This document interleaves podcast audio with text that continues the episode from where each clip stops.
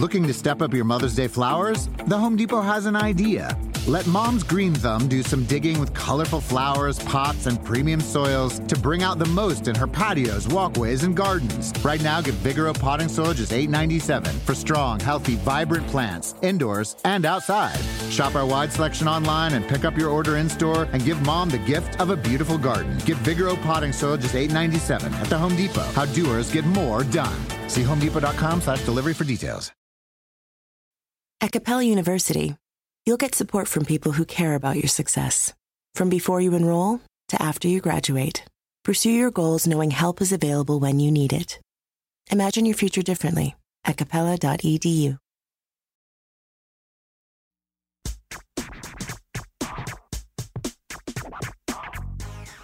Grammar Girl here. I'm Mignon Fogarty, and this week I have a big correction from last week.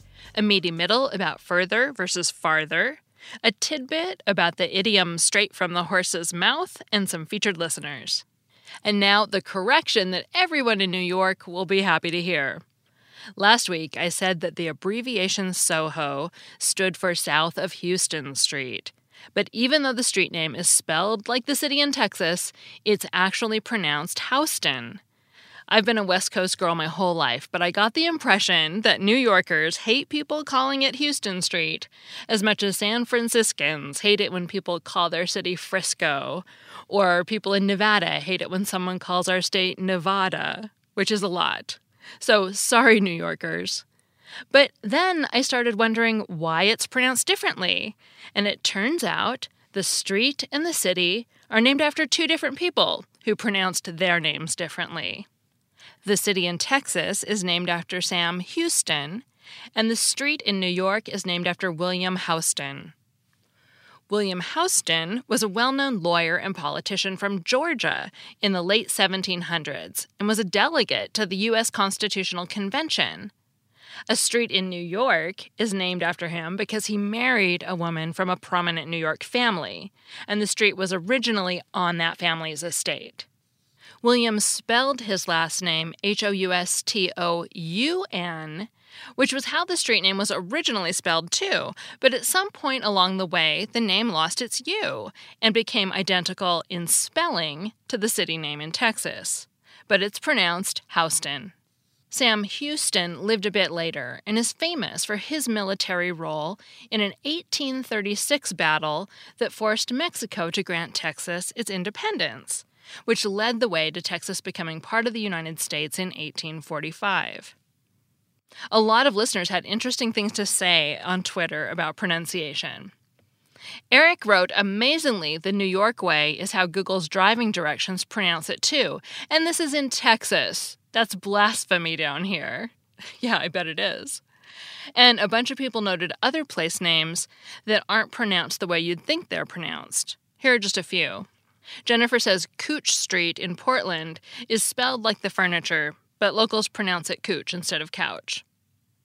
John told me about a town in Vermont that's spelled like the French city Calais, but is pronounced Calais, and an Illinois town that's spelled like the Egyptian capital city Cairo, but is pronounced Cairo. And Shecky X told me there are towns in North Carolina and South Carolina that are spelled the same, but the North Carolina town is pronounced Beaufort and the South Carolina town is pronounced Beaufort, even though they're named after the same person who apparently pronounced his name Beaufort. So, not like either of the cities. And those are just a few of the place names that will mess you up with their misleading spelling. So, again, I'm sorry, New Yorkers. I will now never forget the pronunciation of Houston Street. Let's not discuss it further. And I say that because this week's meaty middle topic is further versus farther. Almost every week, someone asks me to explain the difference between further and farther. When I was on the Oprah Winfrey Show many years ago, a production assistant grabbed me backstage while my head was still spinning and begged me to give her a way to remember which word to use. So today, I'll try to help you with this continuing conundrum. The quick and dirty tip is to use farther for physical distance and further for metaphorical or figurative distance. It's easy to remember because farther has the word far in it, and far obviously relates to physical distance. For example, imagine Squiggly and Aardvark are flying to a galaxy far, far away. But Squiggly gets bored and starts mercilessly bugging Aardvark. How much farther? he keeps asking in despair. Did you hear that? Squiggly used farther because he was talking about physical distance. If Aardvark gets frustrated with Squiggly, which he surely will, he could respond, If you complain further, I'm going to shoot you out the airlock. Aardvark used further because he isn't talking about physical distance. He's talking about a figurative distance, the extent of Squiggly's complaining. Sometimes the quick and dirty tip doesn't work because it's hard to decide whether you're talking about physical distance. For example, a listener named Lisa asked about the sentence, I'm further along in my book than you are in yours. You could think of it as a physical distance through the pages and use farther, or as figurative distance through the story and use further. And what if you stop someone in the middle of a sentence to interject something? Do you say, before we go any further, or before we go any farther? The good news is that in ambiguous cases, it doesn't matter which word you choose. Although careful writers will try to stick with the distinction between further and farther, the Oxford English Dictionary, Fowler's Modern English Usage, and a number of other sources say that in most cases, it's fine to use further and farther interchangeably, especially when the distinction isn't clear. People have been using them interchangeably for hundreds of years, and a few experts don't even follow the distinction. It's also a little bit different in British English. Garner's Modern English Usage notes that the British use further or farther for physical distance. It's important, though, to remember that farther has a tie to physical distance and can't be used to mean moreover or in addition. Then you need further. For example, we're nearly out of fuel. Further, there's an asteroid belt ahead. I usually write furthermore when I mean in addition, like this. Furthermore, I hope you locked the door when we left. So, the quick and dirty tip is that farther relates to physical distance and further relates to figurative distance. If you can't decide which one to use, you're safer using further because farther has some restrictions. If you tend to get confused, try using furthermore instead of further. Finally, if you're interested in the history of usage, further is the older word. And according to the Merriam Webster Dictionary of English Usage, it was 1906 when the first usage guide called on writers to make a distinction between further and farther. Reese's peanut butter cups are the greatest, but let me play devil's advocate here. Let's see. So, no, that's a good thing. Uh, That's definitely not a problem. Uh, Reese's, you did it. You stumped this charming devil. You like to watch new stuff, right? Well, go to Hulu and see what's new, because Hulu has new stuff all the time.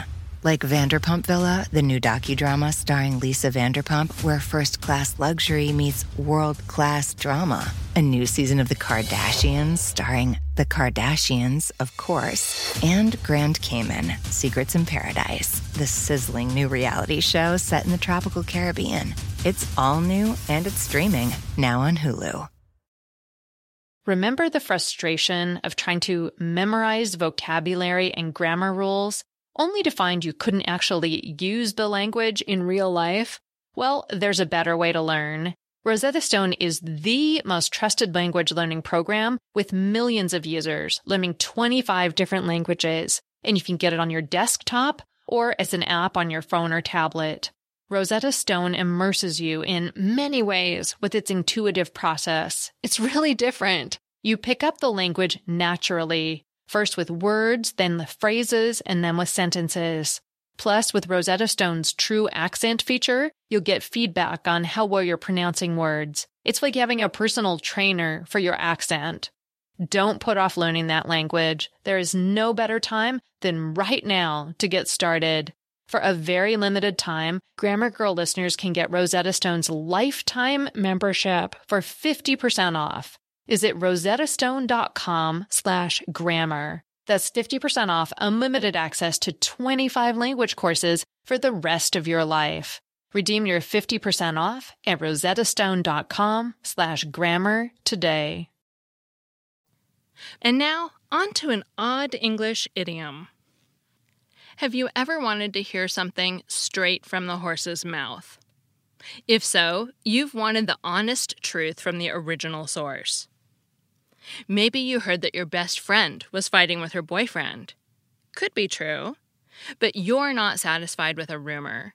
You want to hear the story directly from her, straight from the horse's mouth. But how is your friend a horse, and why are we looking in her mouth? Well, it's because one of the most ancient ways of knowing a horse's age is by looking at its teeth.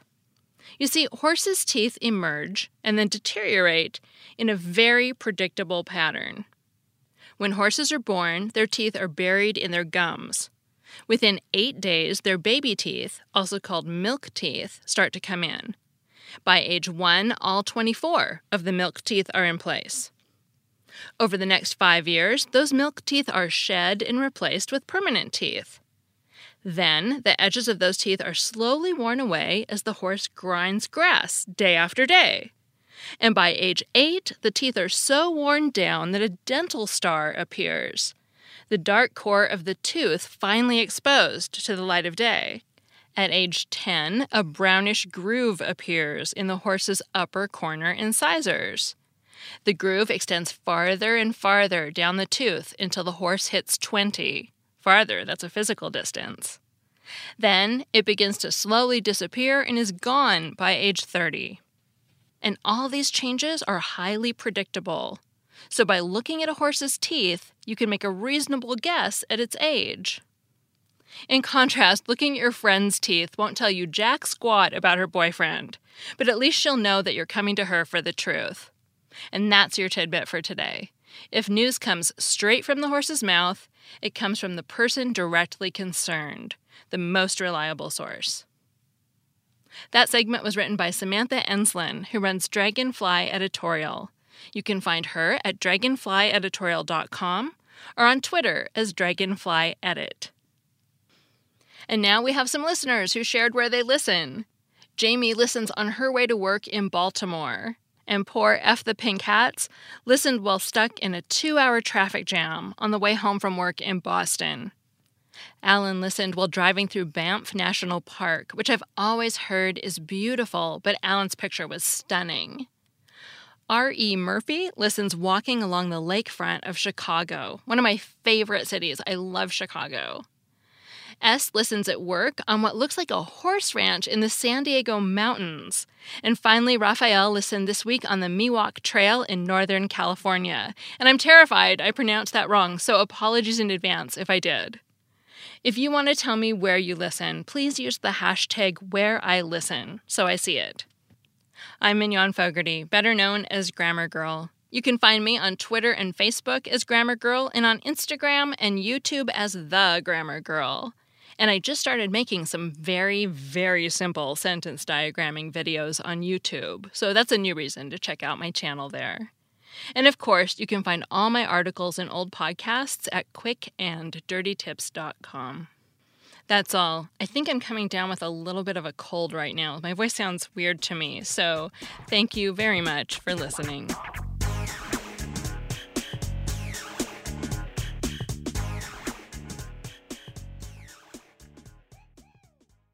From muddy jungle paths to snowy trails to rolling sand dunes, the 2024 Nissan Pathfinder is ready to take you to some of the most phenomenal destinations on Earth. In a Pathfinder, it's more than just the arrival. The real excitement comes from the ride to get there. With seven drive modes, Pathfinder's available intelligent four wheel drive is built for some of the most epic journeys. So chase bigger, better, more exciting adventures in the 2024 Nissan Pathfinder. Intelligent four wheel drive cannot prevent collisions or provide enhanced traction in all conditions. Always monitor traffic and weather conditions. At Capella University, you'll get support from people who care about your success. From before you enroll to after you graduate, pursue your goals knowing help is available when you need it. Imagine your future differently at capella.edu.